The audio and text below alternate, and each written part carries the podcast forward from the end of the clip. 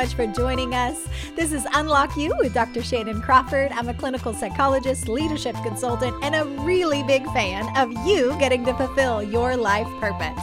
I want you to get unstuck and unlock your potential relationally, emotionally, spiritually, and vocationally. Thanks for joining us, and let's get started. Welcome to Unlock You with Dr. Shannon Crawford. It is my passion for you to live in the fullness, in abundance, in passion, and getting to streamline each area of your life so that you can uh, thrive in your calling and stay in your lane. And recently, our family unfortunately has gone through a significant loss and transition as my mom was promoted to heaven. And in the whirlwind of all of that, I reached out to a good friend of mine, shout out Joe Peter Peterson. And he said, I want to connect you with a great friend of mine, Eric Dunavant, who is a quarterback for families. Um, and I was intrigued. I don't know what that means um, because we don't play sports. Um, and it's just been this really cool friendship of learning from Eric his passion and his lane of helping families transition well with finances and uh, stay in a heart of unity and making sure they're protecting their families. Mm. in our own family, when my grandpa passed away, um, it caused a huge divide. And many of you out there probably have gone through things, or you have friends who have, that uh, the passing of somebody could actually bring more wounding in the aftermath if we're not prepared well. You're already grieving the existing loss, uh, but then the bitter and the fighting and uh, lawsuits and different things that could fall out are really painful. And when I was I think like eight. I lost cousins. I lost half of my family um, because of money, because of misunderstandings and um, not having good conversation and not preparing well. So, without further ado, I want to introduce you to my new friend, Eric, and he's going to chat with us about why it's important to prepare financially to protect your family and protect unity and peace. Well, that's quite an introduction. Mm-hmm. Um, and that's a that's a loaded question um, because that's a lot. Of, that's a lot of stuff to cover. Uh, yes. Uh, here's the short answer that I would start with, and then we can see where this goes. Yeah. So, my experience, my life experience, yeah. tells me that money is not the cause of problems. Mm-hmm. Okay, but what happens is money has the capacity to reveal and magnify the problems and issues yeah. that we've been ignoring. Yes, so true. So the place that we see this magnified the most is in a lack of money mm. or in an abundance of money. Yeah. So my own story starts back in West Texas. I was raised in Lubbock, Texas. My dad was a veterinarian. My mom stayed at home and I had kind of this idyllic childhood. Uh-huh. I mean, uh-huh. my just walk to school, everything was great. My seventh grade year, my mom fell and broke her arm, mm. and through multiple surgeries, ended up getting a staph infection. We buried my mother the day before I started my freshman year of high school. Oh my gosh! And that then, I have a sister who's seven years younger than I am. That then set off a series of events for my father having to wake up every single morning he was running a business but did not have good life insurance. He didn't have good health insurance. He yeah. just was kind of doing the business thing. Yeah. And bills were coming in and he has to wake up and decide every morning whether or not he's going to be mary poppins or he's going oh. to go to work and run his business. And so emotionally and relationally that was a really really hard time for our relationship. Sure. his health really declined. The financial stress just caught up to him. Mm-hmm two months before I graduated high school, he filed bankruptcy. Oh my gosh. And so that lack of money then put on me, it, you see all the strain on the relationship and everything like that. That right. lack of money put a strain on me. And then I went on a pursuit thinking that if, well, if I just became wealthy, then that would solve all the problems. How many out there have thought that? yes. Yeah. Right. So I just need to get wealthy because uh-huh. that'll fix everything. Um, that pursuit made me completely miserable. Mm. Um, through a course of some different actions and Bible study, if anyone's familiar with Crown Ministries, mm. you're not. No. Okay. So it's basically a biblical study of what God's word says about money. Oh, awesome. And there are two lessons in the beginning. Um, the first lesson is that you don't own anything. Mm-hmm. God owns everything, mm-hmm. which was a little bit of a Like, what? I don't know anything. and the second one was if you can't be content where you are, then God has no business giving you any more than what you have right now. Mm. And so those two lessons really kind of disrupted me and disrupted my life, put me on a path towards working in the financial services industry with a passion towards helping families kind of avoid what I had gone through, Mhm. right? And what I had experienced. I was on the way to get an MBA in finance from Arizona State. I was living in Arizona at the time. And the dean called me into his office and said, Tell me what you want to do. Tell me what you're passionate about. So I started explaining it to him. And he said, You do not need an MBA. You need a job. You need to go work in the financial services industry. He said, My number one concern is that you're going to spend all this time getting an MBA. And then when you graduate, you'll go get the same job you could get today without an MBA. Mm. So I went to work in the financial services industry, working um, for a big name that everyone would know. Mhm. Um, and because I started getting in my lane and my calling, God really just blessed me. I mean, it was I was it was obvious I was right where I was made to be and Yeah. created to be, Yeah. and um, was getting promoted faster than most people inside of that. I was Mm. getting promoted into positions that most people had five or six years experience or longer. Wow. And so I was seeing that happen. And my wife and I were, she was pregnant with my um, son Clayton, and we were trying to get back to Texas because we're in Arizona away from Mhm. family. Mhm. And there was an opportunity to take a promotion within this organization and actually be face to face, elbow to elbow, knee to knee with families and helping them begin to have these conversations. Yeah. Um, and the gentleman hiring for that was hiring manager over Texas, Oklahoma, and Louisiana. Wow. And he called me up one day and he goes, I don't think I, I don't know that I'll ever have a place for you in Texas, but we made the Mm. wrong decision in our play in our New Orleans office. So if you would go to New Orleans and take over this, you can have Wow. this job. So this was a dream job at this point. This was, Yeah. um, and way beyond again, uh, just God's favor was on me because most people in this position have been in the business 15 or 20 years and I'd been in like three. So wow. yeah, I mean, it was a total God's favor thing. And so I got that job and we moved to the New Orleans area. And this is where the ship that so you go to lack of money. Now, this is where the abundance of money side of this comes Sure. in. So Hurricane Katrina happens. I feel called to go out on my own and start my own business, but I don't know what God's doing yet. I just know Mm. that I'm supposed to go do something else.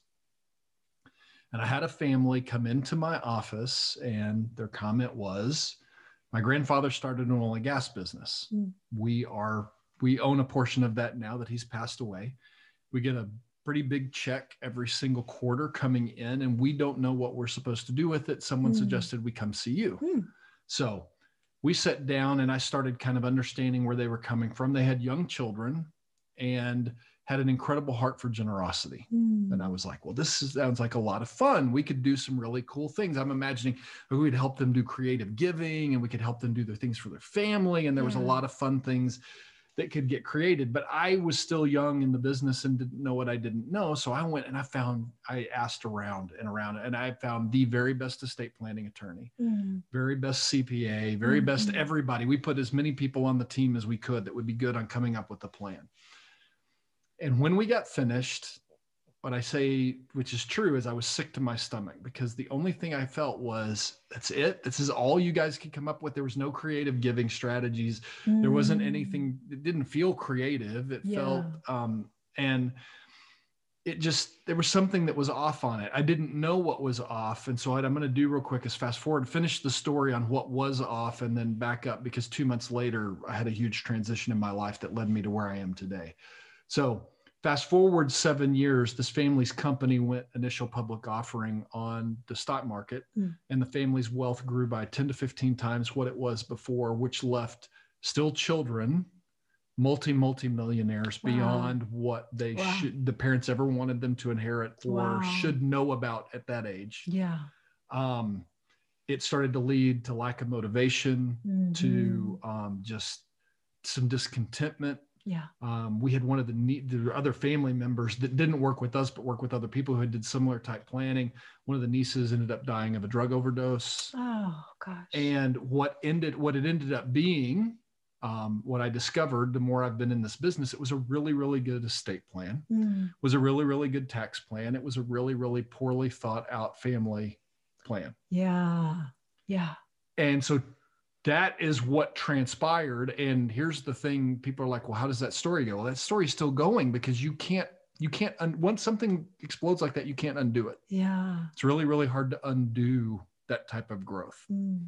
Um, so we're doing the best we can to kind of work through it today. But Mm. the parents still today are like, that's not what we wanted to have happen. Wow. Um, so, and there's still ramifications that we're dealing with. Two, three months after that happened, I met a gentleman who, for 30 years, had been working with families of abundance, especially Christian families of abundance, who were in front of transitions or opportunities and just helping them think about how do I steward what I've been giving and what is God calling me to do? And he was asking questions the way that we phrase it today at the intersection of what I call family and finance. So mm. When you go sit down, what I've discovered to be true is when you go sit down with most financial professionals, there's not a whole lot of creativity. And I hate to burst anyone's bubble who thinks that they got the best attorney or whatever. Here's what I know in my experience of years of working with hundreds of people is we have five templates that almost Mm. every family will fit in. Okay. Um, there's no creativity.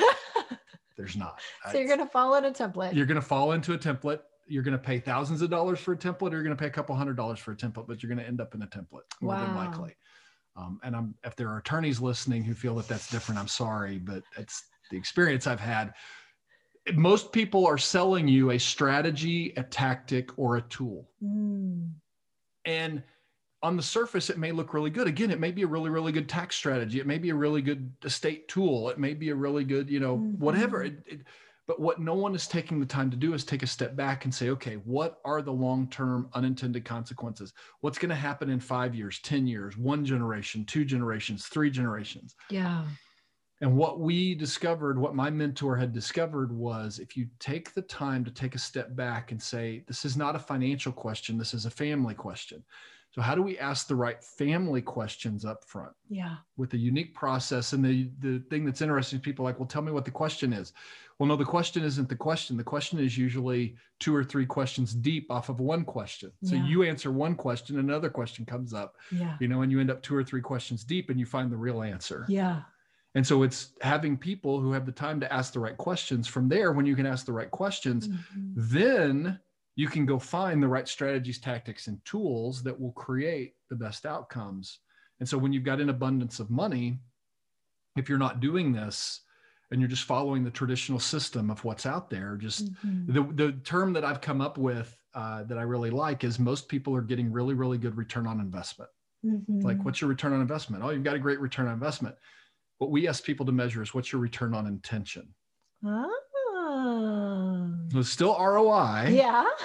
but what is it, what you're intending to have happen? Is that really going to be the outcome of what comes out of this? And Mm. um, I've worked with billionaire families and all the way down to you know just a few millions or whatever. But our overall overarching experience over and over and over again is people who are getting great return on investment are not getting great return on intention long term because they've not been asked the right questions to connect all that together. And so I'm, I'm going to land this plane quickly and let you ask questions rather than hijacking your microphone. No, I for the think it's great. for the whole time. That's great. But the experience that we've had is most people are working with someone who's giving them a plan for what happens when they die, not a Mhm. plan for what happens while they live. Mm, that's a good point.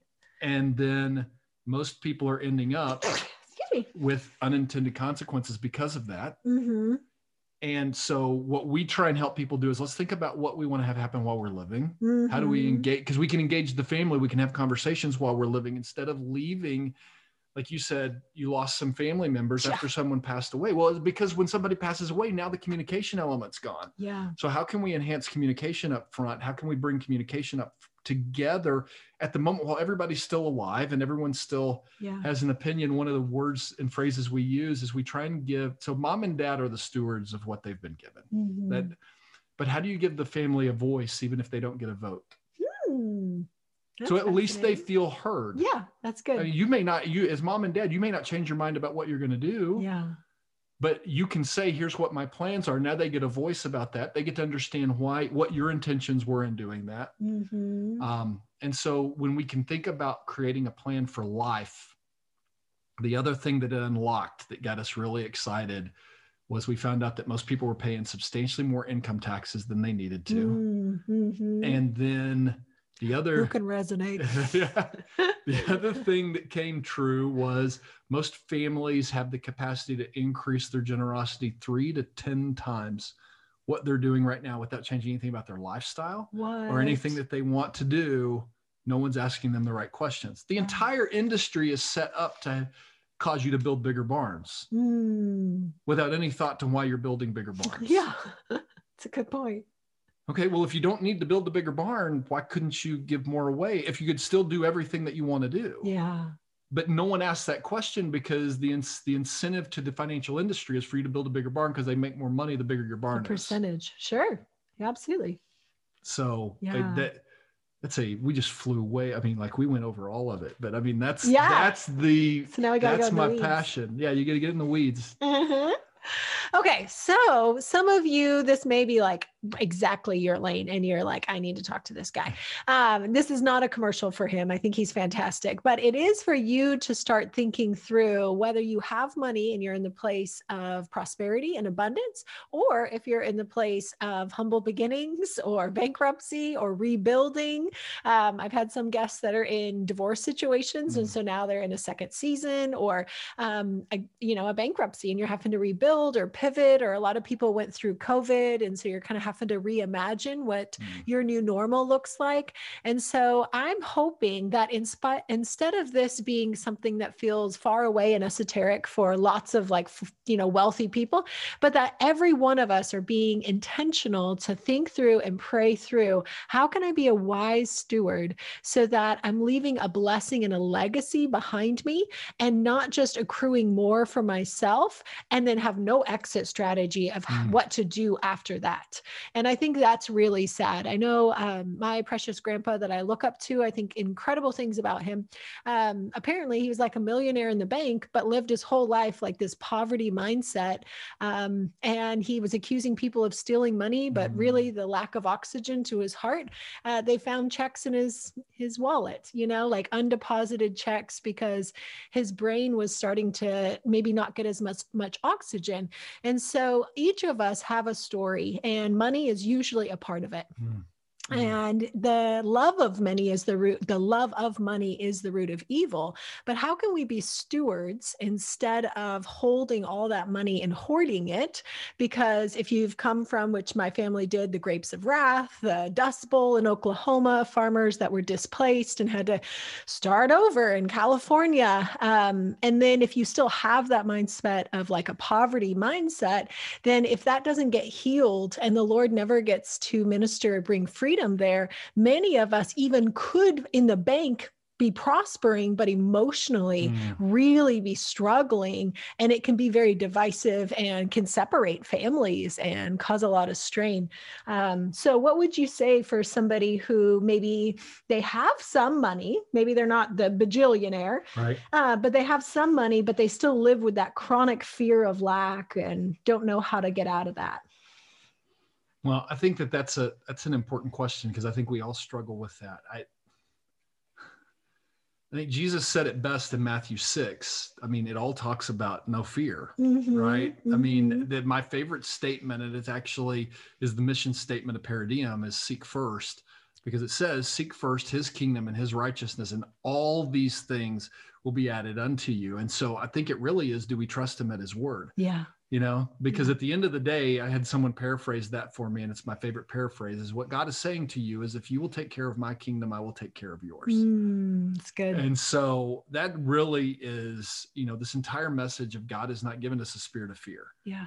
right? So the minute that you start getting that start check that i mean that's not from god. So what am Mhm. i wrestling with? What am i dealing with? But what have i experienced in the past um you know one of the things as you were saying that that i realized that we didn't talk about and maybe we could here um so we've developed so whether you've got abundance or don't have abundance i think these six principles resonate. We've developed six principles of what we call transformation um, because this is about the intersection of family and finance and whether you have a little or you have an abundance you have to think about the fam the emphasis on the family Yeah. as much as the emphasis on the finance unfortunately the way that the world talks to us is so well no you got to do all these financial things Mhm. and one of the things that we like to say to people is a whole lot more will be done in your living room than will ever be done in a professional's conference room Say it again. Say it again. That's so good. much more will be done in your living room than will be done in your professional's conference room. Wow. And most people think, well, I've got to go see the attorney or I've got to do this. What if you started with in your living room Hmm. with the right conversation? So there's six principles of transformation that I think any can apply to anyone. Okay.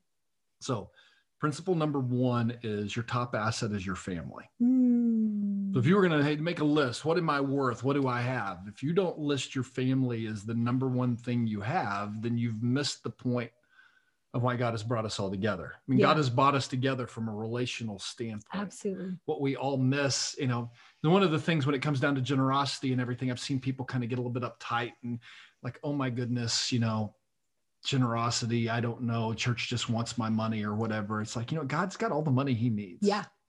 Right. Yeah. God does not need your money. Absolutely. What he wants is your heart. yes. So God wants your heart, not your Mhm. money. It just so happens that God so loved the world that he gave his Mhm. only son. So the reason that God likes generosity is that he's a giver. Mhm. So we are never more connected to him than when we're engaged in generosity because that's who he is. So we're connected to our creator yeah, when we do that. it's good. And so that generosity element is just a factor of who our creator is. Yeah, And so it's not about the money. So what did God give to us? Well, he gave us our families. that's good. So our top asset are the people that are around us. And whether we have an abundance or we lose everything, those people are going to still be with us. Mhm. Hopefully, if right. we don't like sabotage things. Right. But if we love them the way that God designed for them to be loved, they're they're the constant Yeah. through the ups and the downs Yep. financially. hmm Principle number two is your top ass your top investment is your business. Now, for those people who don't own a the, the couple of things that I would say that we part of our business we do investing. It's a conversation that comes up a lot, but one of the things I always tell people is invest in what you know because God has designed people differently. Yeah. Especially I- the majority of wealth that I've ever seen created was created inside of a business. hmm So somebody who owns a business or is creating a business or is building a business has no mon- business giving money to me. Pour it into your business Yeah. where you can really make money. But the other side of this is a spiritual element, whether you have a business or you simply go to work, which is that is where the ministry field is ripe. So people don't have to go to church, but they do have to go to work. hmm So your opportunity, whether you're a business owner, to be um, be the only place that people see Christ, either through your business and through your employment, or Yeah. if you are employed and in an environment, you may be the only church yes. that So those good. people see. Yes. So your top the top thing you need to be pouring into is your where God sends you into your Mhm. mission field Yeah. on a daily basis. Yeah. And how many of us spend time in discontentment? Mm. where we wish I had the million dollars. I wish I had the yacht. I wish I had the other business or I was in the indi- other industry. And yet the Lord's assigned you where you are. So I feel like just reiterate some of you are discontent. And if you would seek first his kingdom and his righteousness, which includes uh, repenting of mammon, which is just the love of money. Um, it's happened to me. It's happened to lots of us that we just have to reposture our hearts. And it's really subtle. All you have to say is, Lord, I repent for loving money and looking to money as my source, Hmm. my God, my provision, instead of looking to you as my source and then trusting that you'll meet all of my needs. And you can trust that He's a really good provider.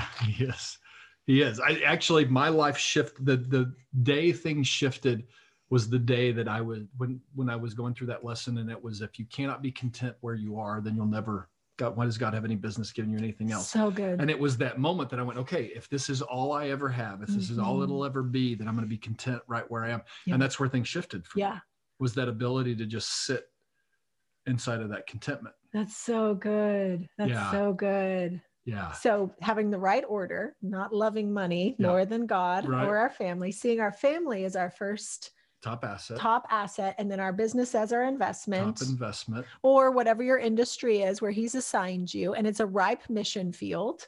Um, Yeah. And then what's our third principle? So the third principle is your control of money is finite. Hmm. So how many people, especially as wealth accumulates, you will meet a lot of attorneys and professionals will be like, hey, build this dynasty trust or create this thing that'll go on for multiple generations. And if you look at the statistics, I don't know if you know this or not, but 90% of wealth typically disappears in three generations. Yes. And the demise of families. Correct. Oh, but gosh. just the financial Yes. aspect of this. So I'm about to, so I don't have this is I'm I do not have a theology degree. I just like to study God's word. I have found something that I believe that resonates this. I've not found anybody else confirm it yet, but this is what I believe to be true. So if you look at that 90%, there's a scripture where King Solomon makes the statement that a good man leaves an inheritance to his children's children. Yeah. Okay. Yeah. So a good man and Mhm. his children's children. Yeah. It's three generations. Yeah. Okay. So where does wealth typically fail? After After three Yeah. generations. so I started looking more into this and kind of asking the question and putting other scriptures together. It's like, what if this is just a spiritual principle? And what it's based on is God is a God of relationship because more than Mm. likely, who will you only have a relationship with during your life? You will more than likely only have a relationship with your children's children. Yeah. So if you're going to leave an inheritance, you don't leave, fi- you do, you can leave financial inheritance, but it's more about the wisdom that you leave. It's more about the insight. It's more about the living room time Yes. that you leave. And so rather than trying to create these plans where I'm going to have my money go on for generations to people who don't even know you, who you don't know if they carry your values, you don't know what's going to Mhm. happen, and you're trying to rule beyond your grave Yeah. where you don't have any influence. Focus your energy on this. You know what? My control of money is finite. I have to be ready to pass the baton. Yeah. I will not be the one here for the Yeah. fourth generation. What does that mean? It means you've got to do a really good job with your chi- Mhm. your kids Yes. because they're the ones who's going to make sure or who can pass the baton to the fourth generation. Yes. You'll you'll never have the ability to do that. Yeah. So it then increases the responsibility of being good Mhm. at passing the baton Yeah. which leads then to principle four, which is transformation happens in relationship, So good. right? Psychoanalysis, we would say the same. True transformation is not a financial transaction. Yeah. Yeah. It's about time, it's Yeah. about investment, it's about making Mhm. yourself available to the people that are most important to you. You know so we run through those three and we've hit we've kind of hit around money and other things like that but then we get into the final two principles um, get to be a little bit more kind of on the spiritual side but the generosity defeats scarcity Hmm. I think a lot of people need to hear that. yeah so generosity defeats scarcity if you find yourself in a place of scarcity i would encourage you to be more generous Yeah. And so in freedom ministry, that's called operating out of the opposite spirit. Mm, That you shut down the enemy by doing the opposite of what that sin nature, that flesh nature wants to do. yeah so in um, malachi um, there's a verse where god says Mhm. is talking about giving and Mhm. generosity and Yes. the tithe. Uh-huh. And he said, I think it's Malachi Mhm. 3:10. He says, Test me Yeah. in this Mhm. and see if I will not throw open the floodgates of heaven that you will not experience so much abundance. So let's be careful. This is not a genie rub the lamp god's going to bless everything that we do but Yeah. i've never known anyone who has been poor by being generous Mhm. I have thousands of stories of people who've experienced an incredible blessing through generosity. Yeah. And even if you're skeptical, what I love about this is it's the only place in scripture God Uh-huh. says to test him. Yep. And if the test doesn't work, you can stop. Yes. yes. My, my, my, I've even challenged atheists on this. I love this because I'm like, well, I mean, if God's not It's real, then if, if God's not real, then it won't work and you can just stop. And then you get a chance to talk to him more about God because it works. It always works. It always works. It always works. And so what's interesting though, when you look at this principle, I think there's really two great lessons for us in history. One is Rockefeller was asked the question. They asked John D. Rockefeller, who was a strong Baptist, by the way. Mhm, I mean, mhm. interestingly enough, but they asked him, Mr. Rockefeller, how much is enough? And his comment was just a little bit more, Ooh. right? Uh-huh. Versus there's a gentleman named R.G. Letourneau. Hmm. Um, if you've ever heard of LeTourneau University, which Oh, yeah. is out in um, East Texas, um, Letourneau, R.G. Letourneau owned a earth moving equipment. He basically owned Caterpillar before it w- it didn't become Caterpillar, but he had a company like Caterpillar Okay. before Caterpillar existed. He was very, very popular in World War II with his earth moving equipment and everything like that. R.G. Letourneau gave 90% of his wealth away Wow. and he kept getting wealthier every year. Wow. And they interviewed him one time and they said, RG, what is going on? He goes, I don't know. I shovel it out. God shovels it back in, and God's got a bigger shovel. it's so good. Right? So I want to pause here because I hear a lot of people complain and they say, "Oh, the pastor just wants my money." They talk about tithing, blah blah blah. The, he and I are business people. We Yep. don't benefit from anybody tithing. There's nobody who's writing me a tithe check. Nope. Nobody's writing him a tithe check. We're just saying, "Hey, my family literally living in trailers. My dad literally they lived in the garage while he was remodeling, and they had little scorpions going through my mm. brother's shoes, like poor as church mice, as my mother would say." And in one generation, my parents have done really well, but my mom always credits it to, credits it to tithing, to being generous, to Mm. sowing into other people, buying them houses, cars, beds, different things to bless somebody. And often without them even knowing it was coming from her, Mm. they would give through the church or through Salvation Army or another community organization. So the person never knew. But God's economy, he knows. And he says, if you don't let your right hand know what your left hand is doing, you're putting good seed Mhm. into your bank account and then he gets to richly reward and bless you. Yeah. So again, people who don't benefit, we're not a church, we're not pastors, we don't want your money, but we're saying, hey, if this is going to bless you and it's going to bless your family, and then you can be more enriched to love others well and not be stressed and anxious about money, please take this seriously. That was like the biggest life mission life message of my mom is to just tell everybody about the joy Mm. of generosity because it changed their life 100%. Well, I will add on to that. So let's say that you're one of those people who's really frustrated at the church on giving. So I'm Mhm. going to make some pastors uncomfortable here. Stop. Uh-huh. Stop giving to the church. Sure. So our greatest experience, where I fell in love with generosity, was um, my wife was pregnant with my oldest son Clayton. We were two hundred dollars short on paper every single month, and we felt like God wanted her to stay home. And We were like, "How are we going to do this?" I don't know. That's what God wants us to do. Yeah. So we went to the test me in this, um, but we didn't have a church home. So we took our first fruits offering every month, first just the first 10% of everything that we had because we didn't have a church home. And we would pray for God to send us the right donation requests in the mail. And so in the mail, we'd get requests from Habitat for Humanity or from a Uh-huh. local women's shelter or Yeah. you know something Yeah. like that and we would lay hands and pray over those and let god guide us on where to give we fell in love with giving so don't start with your church go somewhere where you can just you because god wants you to experience the joy of generosity again god doesn't need your money Right. At some point i think if you're in a church you need to be tithing to the church but we're talking Mhm. about breaking the spirit or breaking the heart of this to Uh-huh. get you to really truly understand generosity. But the cool part is that year, which started out $200 short on paper every month, we paid off $7,000 in debt that year. Right? God's economy is so awesome. Yeah. right? That's so cool. Yeah. $7,000 in debt. Wow. How? I've had people like, well, how did you do that? I'm not going to go back and measure that. I'm not going to go find out. If Yeah. you look, I mean, David got in trouble for counting. I'm not going to go back and count. Yeah. how that happened. But I know that every single experience since then, I've had multiple crazy generosity experiences where God has shown up and worked little crazy things like providing to the penny. But it started with a, gener- a movement of Yeah. generosity, Yeah.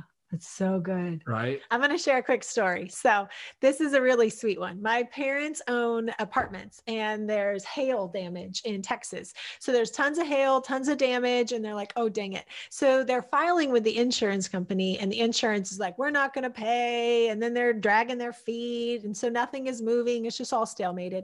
And my mom gets a check in the mail, and that's what made me think of it. Uh, or not a check, she got a, a, a request in the mail. And I think it was Katrina. I'm Mm. not sure.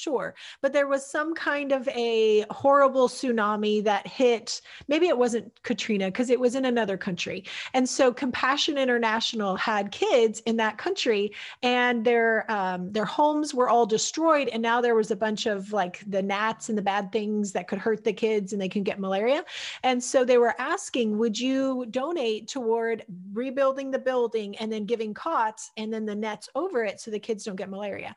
And so um, she is in heaven. So I can now say the specific number. So she gave uh, $10,000 to Compassion International so that they could do that. And it was like hundreds of precious children who now had somewhere to sleep and were safe and weren't going to get malaria as they slept. So now all of a sudden, I mean, this had been months with the insurance company in their own life. Now all of a sudden, the insurance guy calls them up, super frustrated, huffing and puffing. And he's like, Well, I just feel like I'm supposed to give you a hundred thousand dollars for your uh, your fixing of your roof and the hail damage and blah blah blah. And they're like, right? What? We had been so long stalemated and could not get breakthrough, and so the Lord gave. Hmm, ten thousand dollars turned into a hundred thousand yeah, dollars. Yeah. That's the economy of God. Yeah, absolutely, mm-hmm. absolutely. Yeah. So with Oh. Generosity defeats scarcity. I'm going to land the last yes, one, which is today echoes through eternity. Ooh. So everything that we do, what we fail to realize, we, we're always so caught up in our own lifestyle and our own life, right? But what we fail to realize is that our life, in comparison to eternity, is but a blip. I mean, mm-hmm. it's not even mm-hmm. that small versus how long eternity is going to last. Yeah. So everything that we do, you know, we feel like when you're a little kid, you feel like, you know, 30 is old, you know, or whatever. And then as you get older, it's like, that's not so old. And then you start to kind of realize your own mortality. But as you go through that, it's like, no, every single thing I do is going to have repercussions in eternity. So I must be very careful steward of what I have because I have such a short amount of time here and I'm going to spend forever in eternity. Yeah. So what I'm investing and how I'm spending my time here is such an important consideration. It's so good.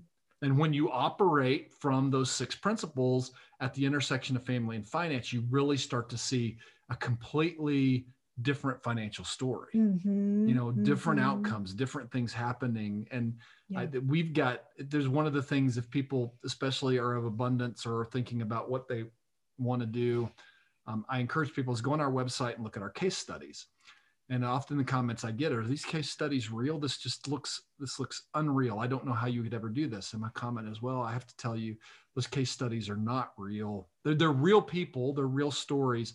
The numbers on there are not real. They're typically about five to ten times what i'm showing there because once god gets a hold of it mm-hmm. that's what we thought we could do going up front. Yeah. And then in most of them and it, if you look at the numbers it looks unreal. Like yeah. saved a substantial amount of taxes saved did all this giving did all this other stuff without changing anything about what they were doing.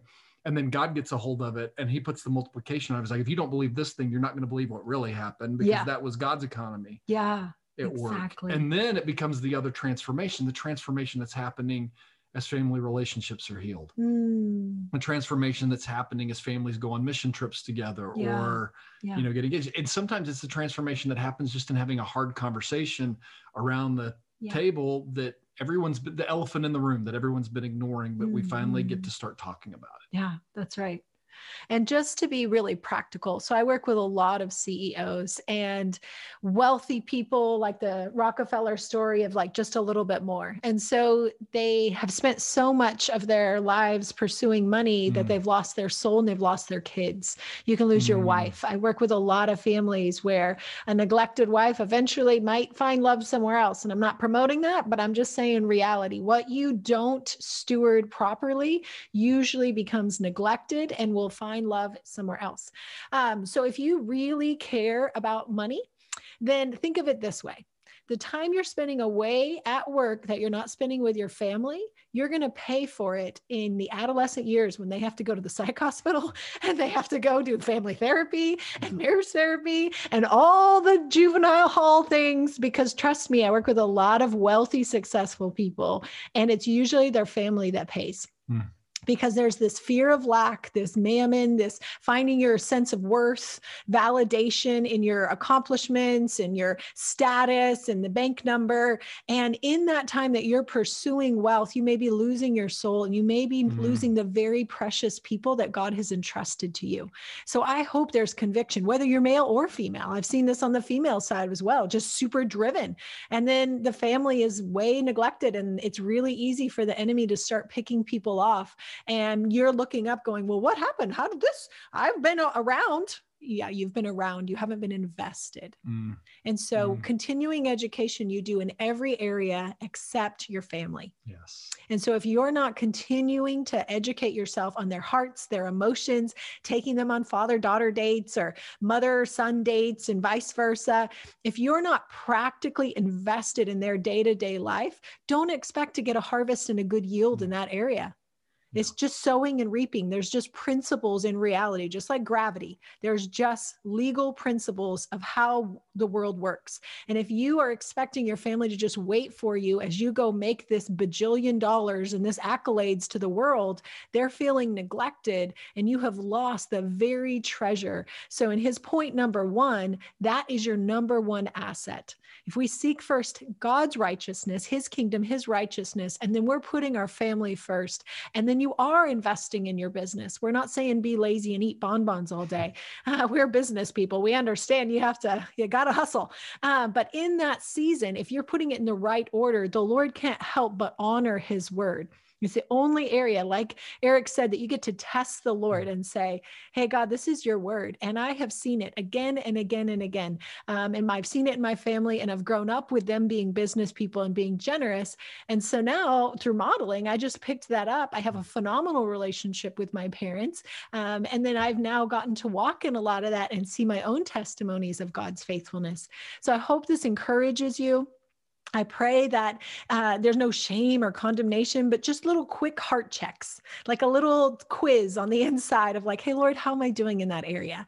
And I just like to have a heart of repentance all the time of like, hey, Lord, am I under a curse in any area of my life because of a love of money, because I'm striving instead of resting in your provision? Am I looking to money, career, success, titles, achievements as my source, which means I have a God above you? Mm. If so, it literally says there will be a frustration allowed in that area of your life. Mm. How yucky to gain everything, have all this stuff in the bank, and then feel frustration and not feel blessed. And I work with a lot of people that are going, Well, I thought it was going to be a lot more fulfilling when I got here. I thought it was going to feel different. And I have everything I want. And now I'm more depressed than ever because I have so much money but no drive, or like the generational yeah. that if the children don't have a drive and they know, oh, I'll just get mom and dad's money and they can get expensive drugs and designer this and that. Um, then there's not really a motivation. So we want to make sure that we're intentional in training our children in the way they should go so that when they're old, they won't depart from it, that you're giving those principles from a young age by being present, mm. by having those conversations in the family room and not expecting some professional out there to have that conversation with your family. Um, money is so much a part of our lives, and may it not rule us, but may we submit to God and be good stewards with open hands. And the illusion of control is a psychology term for the same thing he was talking about. That is really an illusion that you think you can control your money. Mm. You're a steward of it, and the more generous you are, then God gets to richly bless you in return. Mm. I love you guys. Thanks for joining joining us for this episode. And we'll put the links for Eric and uh, what's it? Well, I've got one other thing oh, for you. I want to hear it. real quick. So for anybody that's out there, yeah. we have something we call a family impact kit. Ooh. So, Family Impact Kit is a day worth of activities for all various ages, adult children down to little kids as awesome. well. So um, you can do it all in one day. You can break it up. You do it however you want to, but it's a free download. All you have to do is send me an email, eric at paradiem.org, P A R A D I E M cool. dot org. Okay. And send me an email and put in the title Family Impact Kit, and we'll send you the link to the download and all the instructions. And so we make that available for free. And that does again, that's not I have an abundance, I have a little, it's for everybody. Anybody. Yeah. yeah so that would be something I'd offer just to your audience, anybody who wants it. It's available. So, Thank you. Yeah. Thank you. And we'll have links to everything. I love you guys, and we'll see you for the next episode. Bye. Hey, friends, thanks for listening. We would love for you to get plugged in with the Unlock You community. So follow the links below and stay up to date with upcoming content, events, and groups. We are here to invest in you and tailor episodes around your interests. Post comments, and hey, if there are any specific topics you'd like to hear about, let us know so we can strategically build content that is meaningful to you. And will you share this podcast so we can invest into more amazing people? Be sure to hit subscribe so we can see you for the next episode.